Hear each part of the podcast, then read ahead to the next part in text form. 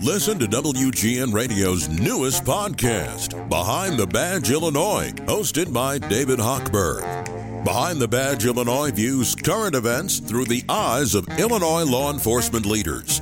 Tune in. Visit WGNRadio.com slash Behind the Badge.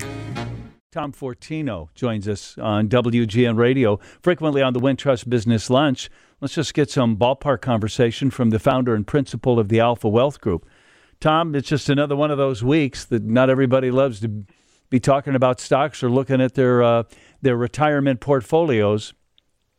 Yeah, it is definitely one of those weeks. It's it's a rough week so far, but um, I don't know where. I guess we're on the edge of the seats. I don't know if it's as exciting as the Marquette game, but the jobs report is coming out tomorrow. So um, only you would compare those maybe. things. Well, but you know, it, it, here's a common thread. Everybody we talk to about money and the economy these days say the good news is bad news, the bad news is the good news. Give me the best possible spin on what to expect tomorrow. What would be a good report on the jobs?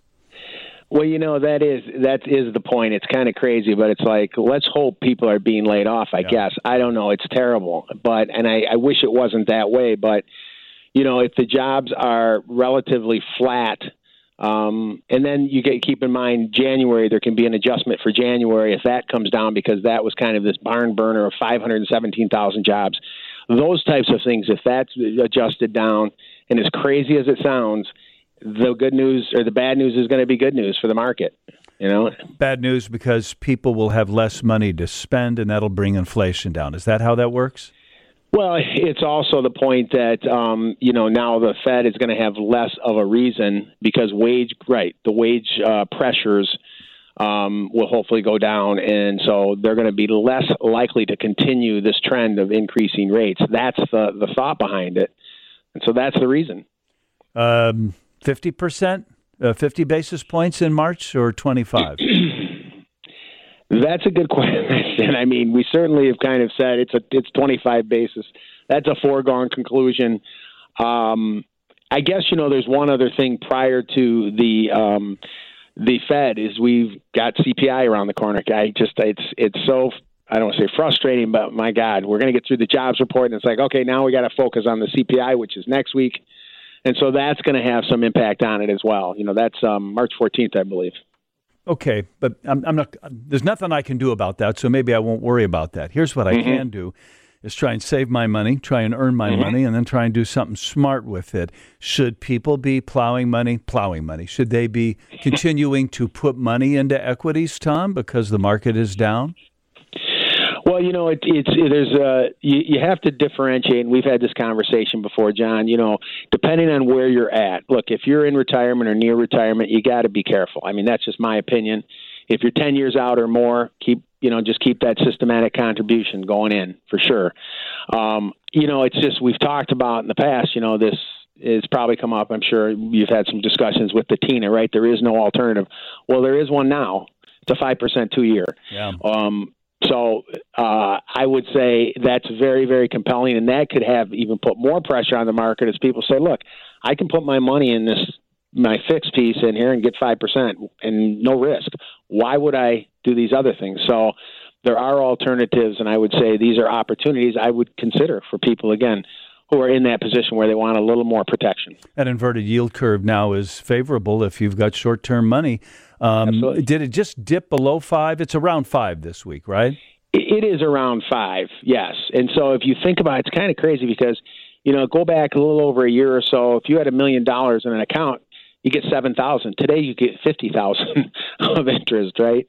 Um, it's just so this this turn of events, as they say, it's, it's it's interesting how it happens. But again, when you're taking a look at that, it's it puts more, I think, more pressure on owning stocks puts more pressure on owning stocks. What do you mean by that?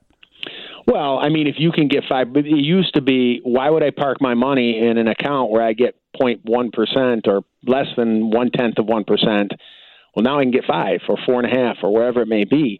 Um, so that's why there was, I think, some distortions in the market where, well, I'm going to just buy some dividend paying stocks. I'm going to buy some things where I can get some growth. Oh, yeah. Rather than have dead money. Well, it's not dead money anymore, right? So that's why I think that kind of plays into this whole factored into this market as well. And then how long is that money put there? Is it six months? Is it two years? How long should you be in those kind of products?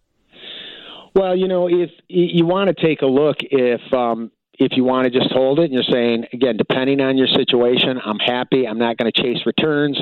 If the market's up 20% over the next year, I'm fine with that. I still have some growth, and that will participate in the market.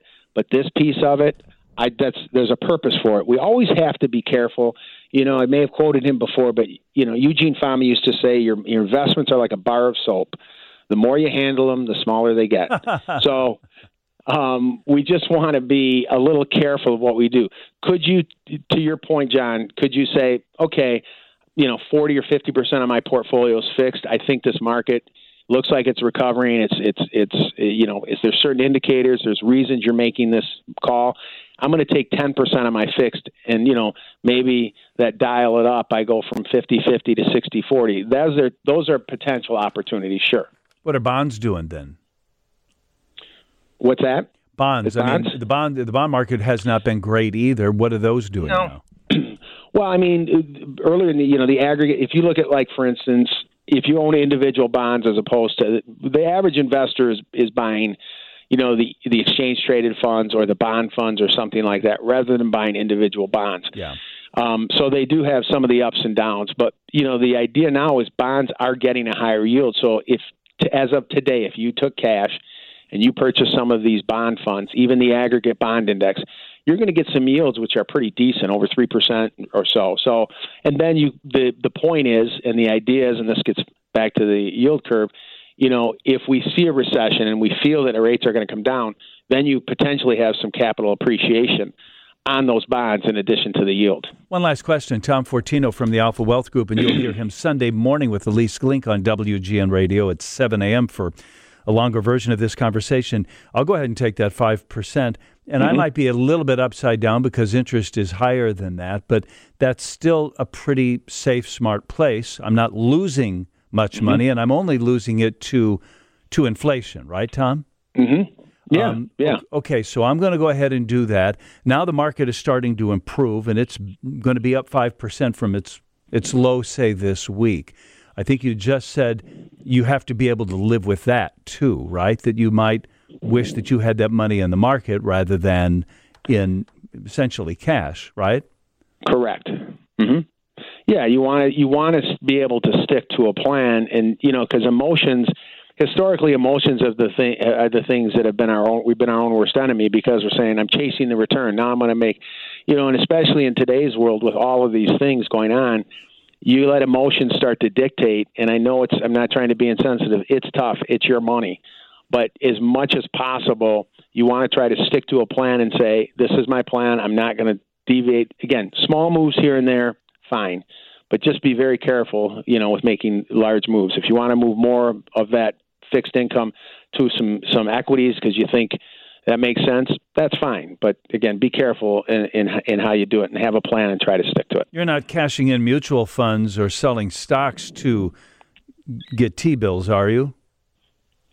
No, no, I'm not suggesting that. Um, I mean, you uh, because then you capture your loss, but at least at least I can stop the shrinking and go ahead and get five percent. I mean, I, I could see somebody telling themselves that. I'm asking you to comment on that.